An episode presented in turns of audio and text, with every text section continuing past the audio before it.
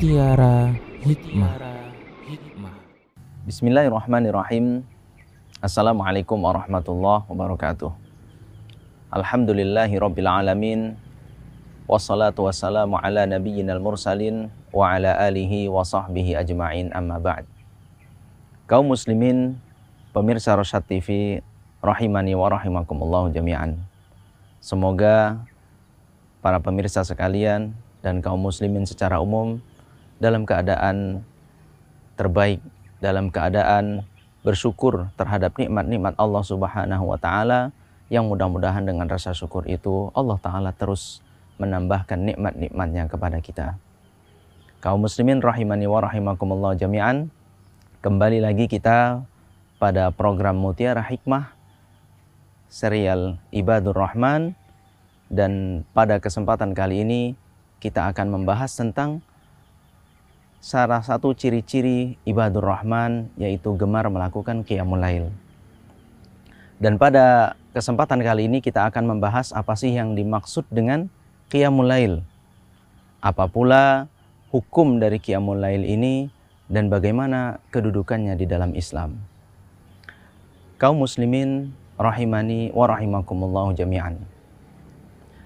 Di waktu malam adalah masa di mana yang cuaca itu menjadi dingin dan tubuh kita pun sudah mulai lelah sehingga memang ini adalah waktu yang Allah taala jadikan untuk kita untuk beristirahat dari aktivitas yang sudah kita lakukan sepanjang hari, malamlah waktu kita untuk beristirahat.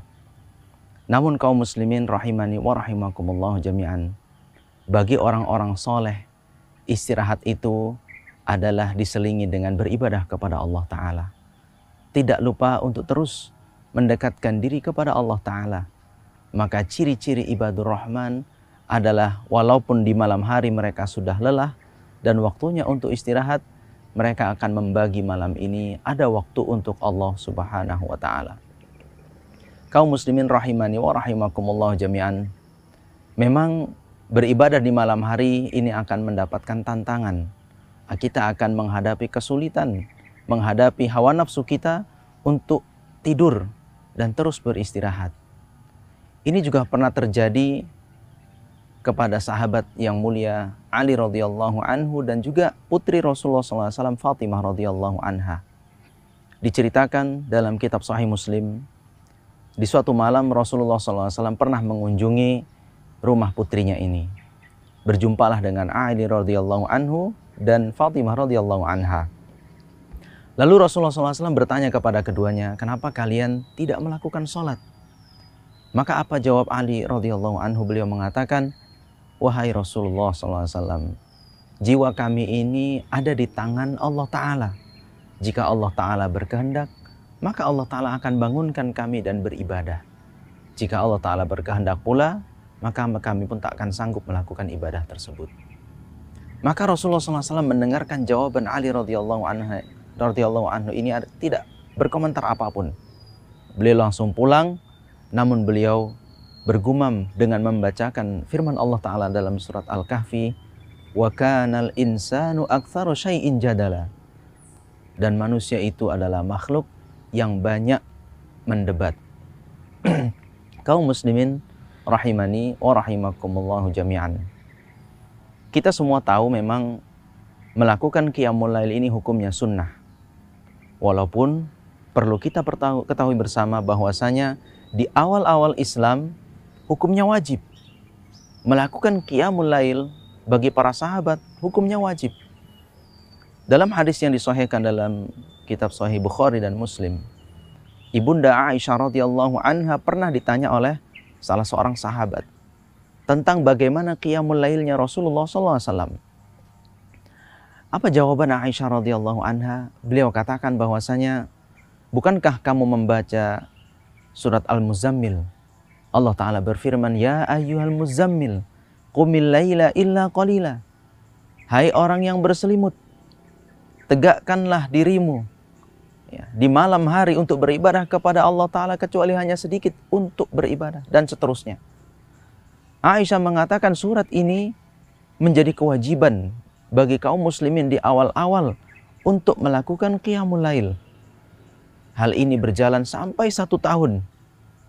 Allah Ta'ala tahan kewajiban itu selama 12 bulan. Hingga akhirnya Allah Ta'ala turunkan ayat terakhir dari surat ini yang itu kemudian menjadi keringanan bagi para sahabat menjadikan ini bukan lagi sebuah kewajiban. Ini hanyalah sebuah anjuran kuat. Begitu juga kita sering mendengar kisah bagaimana Rasulullah SAW di suatu malam yang dikisahkan oleh Aisyah radhiyallahu anha, Rasulullah SAW keluar untuk melaksanakan sholat dan ikutlah beberapa orang untuk sholat bersama beliau Sallallahu. Di malam kedua beliau juga keluar dan bertambah banyak jamaah yang ikut sholat bersama beliau Sallallahu. Lalu di pada malam ketiga atau malam keempat beliau tidak lagi keluar. Kaum muslimin menunggu. Apa yang terjadi? Kenapa beliau Sallallahu Alaihi Wasallam tidak lagi keluar? Maka di pagi hari saat para sahabat semua bertanya-tanya kenapa bisa demikian, maka beliau Sallallahu Alaihi Wasallam menjawab, aku khawatir sholat ini akan diwajibkan atas kalian.